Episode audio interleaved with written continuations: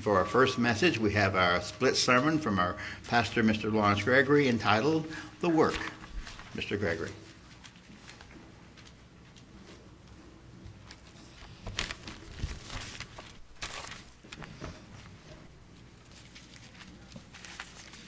Good afternoon.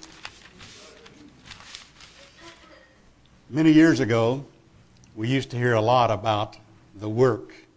This was a common phrase in the Worldwide Church of God.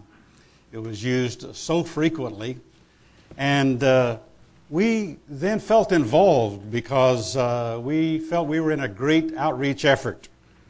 We contributed to help others uh, receive literature, to hear the radio program and later television. Uh, we prayed for the uh, ministers back then when there were less, and for new churches that would begin, and offices that would open up around the world, and new colleges. And uh, we would travel to the Feast of Tabernacles and meet new people. And we had a lot of youth activities, uh, social activities. But uh, in all of this, we were excited because we felt we were involved in a great worldwide global outreach of the church. And we call that the work. So today I would like to speak a few minutes here about this phrase, the work. Now, in Ecclesiastes, the seventh chapter, verse 13, Solomon wrote, Consider the work of God, for who can make that straight which he has made crooked? And that's what I want us to do today is to consider the work of God and the work of man because these are intermingled. Now, nearly 700 times in different forms, this phrase, the work, or work, or works, or workmen, occur in the scriptures. So obviously, we won't be able to look at all of those, so we have a few uh, scripture references in some of these uh, four breakdowns that we're going to look at here. And uh, I want to consider first the physical and spiritual work of God. And this phrase occurs a number of times, the work of God. But first, let's look at the physical work of God and go back to Genesis, the second chapter. We'll just look at a, a few verses here because there are so many on each one of these points. But uh, Genesis, the second chapter, and um, first few verses. Thus the heavens and the earth were finished, and all the host of them. And on the seventh day, God ended his work which he had made. And he rested on the seventh day from all his work which he had made. And God blessed the seventh day and sanctified it, because that in it he had rested from all his work which God created and made. And then in uh, Psalm, the eighth chapter,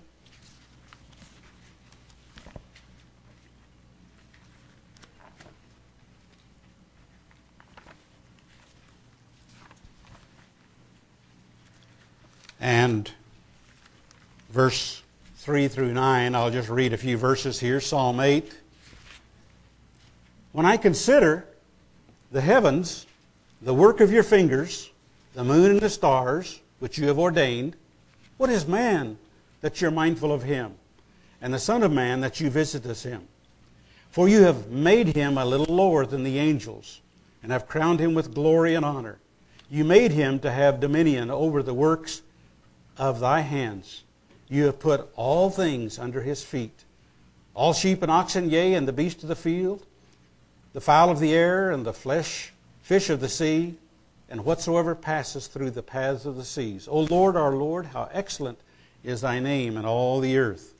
And then in Isaiah 64, we just pick out a few of these so many scriptures about the work of God in the physical realm, the creation of all things, and the upholding and sustaining of all of his physical creation. But just a few verses here Isaiah 64 and verse 8.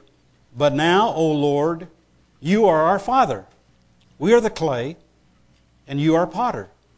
And we all are the work of thy hand. We saw earlier that just by his finger, he created all this. And so, man, in God's image, is the work of his hand. And there's so much about that in the New Testament uh, where that is. Uh, Psalm 8 is referenced again.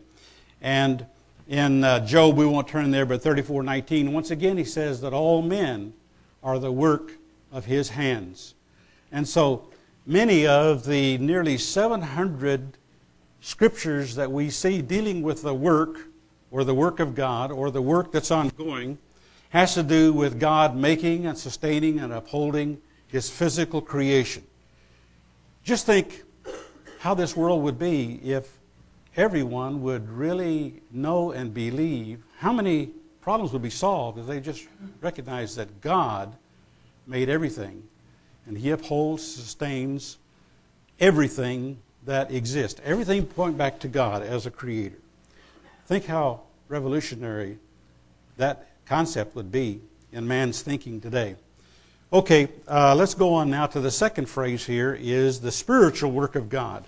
Back in 1 Chronicles, the ninth chapter, and uh, we'll, we'll just have to uh, pick a few verses concerning this concept here because there's so many. 1 Chronicles 29.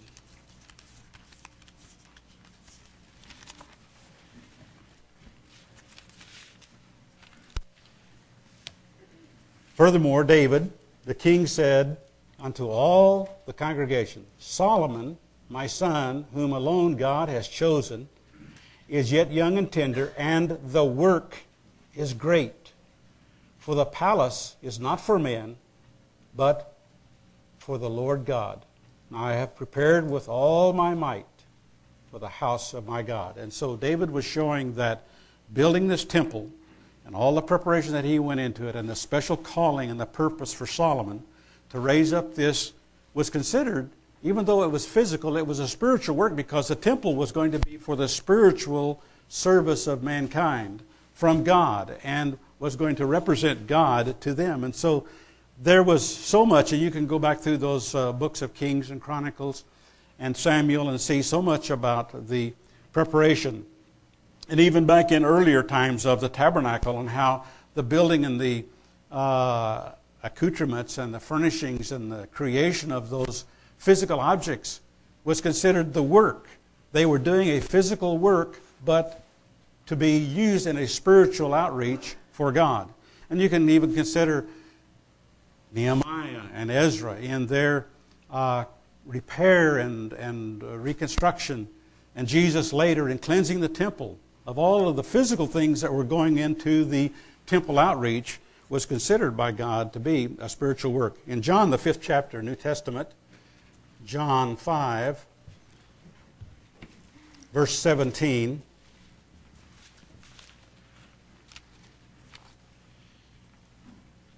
Jesus answered them, My Father works hitherto, and I work.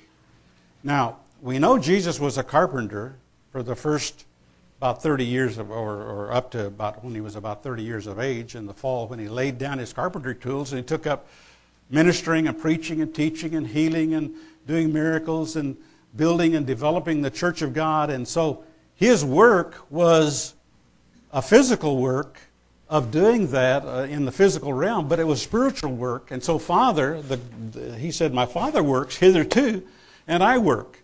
So he was doing a different kind of work now. He was doing a spiritual work in a physical way, in a physical outreach.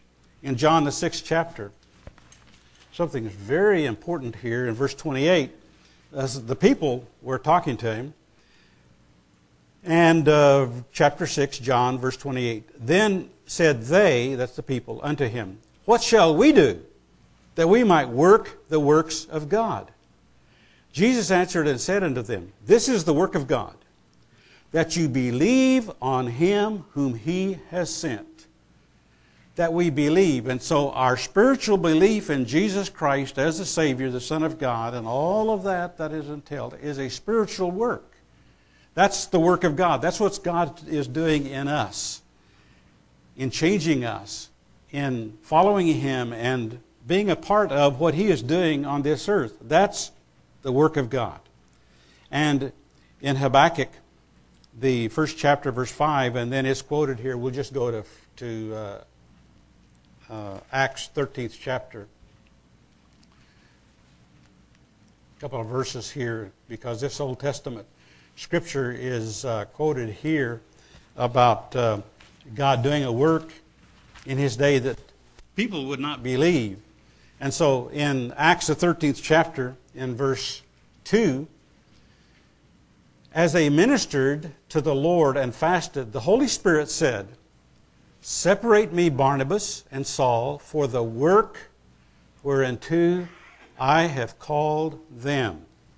So separate me, Barnabas and Saul, for the work that I have called them to do. Now, Barnabas and Paul were physical beings, and they were going to be working in a physical realm, but they were going to be doing the spiritual work of God. Look in verse 41 where this scripture from Habakkuk is quoted concerning the gospel outreach Behold, you despisers, and wonder and perish, for I work a work in your days, a work which you shall in no wise believe, though a man declare it unto you. And so, even though the gospel is declared through the church, through individuals, through ministers, through laymen, out, many people don't believe it. They don't accept it. They just neglect it and ignore it. But that doesn't do away with anything having to do that this is a work of God and an outreach into the human realm, a spiritual work of God. Now, let's look at uh, the second thing. The second part of this message is the physical work of man. Go back to Exodus, the 20th chapter. You already know Exodus 20th chapter. That's the Ten Commandments. And we'll read here in uh, verse 8 through 11. Remember the Sabbath day. Six days shall you labor and do all your work. But the seventh day is the Sabbath of the Lord your God. In it you shall not do any work. You, nor your son, nor your daughter, your manservant, nor your maidservant, nor your cattle, nor your stranger that is within your gates. For in six days the Lord made heaven and earth, the sea, and all that in them is, and rested the seventh day, Wherein wherefore the Lord blessed the Sabbath day and hallowed it. So God has given us, for our physical work, six days, which we do all of our work. But we rest the seventh day. Now, Exodus 34, just there's so many about this, but we're going to just uh, look at uh, verse 21 here of Exodus 34. And um, six days, verse 21, you shall work. But on the seventh day, you shall rest. In earing time and in harvest, you shall rest oh, but I got to go work. It's, it's harvest day, and, I, and I, if I don't work Saturday, I just can't get my harvest in. Or my boss told me to come in Saturday, and I, if I don't go in Saturday, I'll lose this job, so I'm going to have to work Saturday. That's not what God says. He says, rest on the Sabbath. Work six days, do all your work. Now, we know Jesus said, you know, in the New Testament, there's an ox in a ditch situation, sometime an emergency. Your neighbor's house is burning down, you go out and help them uh, your uh, company is on fire and burning down, you go help. If you can, if you're close enough, you can go help put out the fire. There's emergency uh, situations. And it's like, you know, the physical thing. You remember the whole book of Ruth, and when she was a young widow woman, and instead of reclining back and getting support and everything, she went out, labored very hard, and uh, Boaz told her that uh, you're blessed, and God is going to bless you because of your work, because of what you're doing, because she was gleaning and she worked hard, long hours in the harvest. And yeah, she was helped and assisted a little bit by some of the other people that were working there to put some things extra for her to gather because they appreciated and respected that she was, wasn't laying back as a young widow woman. Just think what it would be like if everybody would uh, follow the New Testament admonition. If you don't work, you don't eat. Most people, unless they're handicapped or aged, you know, there's a point when a person works hard all their life and they set aside and they can retire at a, at a comfortable age, and many times they still work, volunteering work and doing other things. Or if they're handicapped and disabled and they can't work, that's another situation. We support the poor, the infirm, the help, those that are not able. So the physical things that uh, we can do, just think what would be if everybody would be working and in a productive uh, mode, it would revolutionize our social outreach programs. Now, in uh, uh, Nehemiah is interesting, and I'm not going to go into this uh, too much because uh, uh, we have looked at this before, but Nehemiah, the second chapter through the 10th chapter, he talks a lot about the work. And over 19 times, this phrase, the work, occurs in here because they were, the, the object, what they were doing was to prepare, uh, to repair the wall that was surrounding Jerusalem. And that was God's mission to Nehemiah. And he went out by night, you know, and he uh, surveyed it and uh, uh, then elicited some help. So I want to go to just a few verses here in Nehemiah, the second chapter, uh, second chapter, verse 17. Then said I unto them, You see the distress that we're in, how Jerusalem lies waste. The gates thereof are burned with fire. Come and let us build up the wall of Jerusalem, that we be no more a reproach. Then I told them of the hand of my God which was good upon me, and also the king's word that he had spoken unto me. And they said, Let us rise up and build. So they strengthened their hands for this good work. And a number of times, 19 times in the book of uh, Nehemiah, uh, like here in uh, uh Nehemiah, the third chapter, verse uh, 5. And next unto them, he's talking about the layout of the construction around the wall surrounding Jerusalem and how different ones had different portions that they were to do.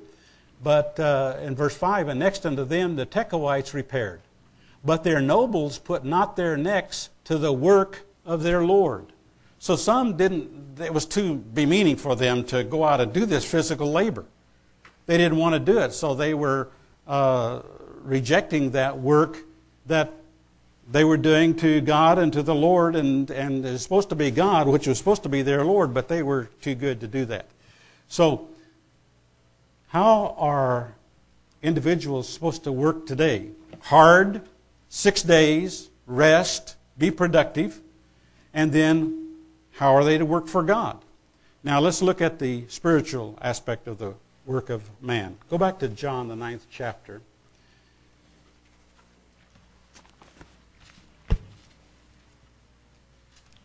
John 9 and verse 1. As I went through so many of these scriptures, uh, it was hard to pick out and to leave uh, so many ones that we're familiar with and uh, so many that are important to consider in this topic. But uh, we'll look here in chapter 9 of verse 1 through verse 5. And Jesus passed by. He saw a man which was blind from his birth. And his disciples asked him, Master, who did sin? This man or his parents that he was born blind? Jesus answered, Neither has this man sinned, nor his parents, but that the works of God should be made manifest in him. I must work the works of him that sent me while it is day. The night comes when no man can work. As long as I am in the world, I am the light of the world. And so, Jesus, at one time, as a young boy, and then growing up and uh, helping uh, in the carpentry, and then working, obviously, uh, in adulthood as a carpenter, now he's doing a spiritual work. And he said that this work that he was doing then was for good because there was coming a time when man wouldn't be able to do this. And, and, you know, there is coming a time when maybe a lot of the spiritual work of mankind will be greatly restricted and prohibited. Like right now in many nations, you couldn't do, you know, the true gospel Christian work and outreach. You would be prohibited from doing that. So we have to be concerned about, you know, the preaching, the teaching, the serving, the ministering, uh, the things that was Jesus doing, he said was the work. I must work the works of him that sent me while it is day. And so he was time when he was coming when he was going to be absent physically and wouldn't be able to carry that on except except through us, through mankind. So Jesus is working now and the Father is working through men in a spiritual way. Let's go to 1 Corinthians, the 16th chapter, like back there in the early days when Paul was admitting that him and Barnabas were called by the Holy Spirit to work the work of, work of God. 1 Corinthians 16, verse 10. Now, if Timothy, Timotheus, come, see that he may be with you without fear. For he worketh the work of the Lord, as I also do. Timothy works the work of the Lord, as I also do, Paul said. Now, Paul, to supplement temporarily at times, was a tent maker. He had to work physically to support himself, and he donated and volunteered to uh, do that to not burden the church. And There were times when he was supported by the church and was given some assistance, and there are other times when he didn't take from anyone else. He just went out and supported, and that's why sometimes, you know, God's sending out uh, teams of ministers. One can work while the other uh, physical work, and the other can do the spiritual work and kind of help support. And so uh, have this uh, uh, effort of not neglecting the work of God but still being able to do a physical and a spiritual work. Now, I have uh, some comments and a question here. And we know that uh, there are a lot, as I said, of references concerning the work, the works, the work of God, the work of man, uh, workman, worketh. Nearly 700 of those references. And we see that uh, anciently, I haven't heard this phrase a whole lot in recent years, but we used to hear it a lot about the work, doing the work. That was just, we were so involved and so excited about involved in helping God reach out to mankind. So, He works for in and us in a physical and a spiritual way for our salvation. We know that. God is working today in us, physically and spiritually, for our salvation. He works through us to bring others into His plan of salvation. He does this through the church. He doesn't usually, uh, and he can, but he doesn't usually work through unconverted people, largely, through governments, largely, nations, largely, but he works through the church in reaching out to others. And so our physical work is spiritual work in reaching out and serving our fellow man, teaching, preaching, contributing our time, our effort, giving monies to help others, giving monies to help out the outreach. In so many ways, we're serving God by doing the physical things, and we're serving our fellow man by this service to God in outreach. I have a question here for us. How involved are we in the work?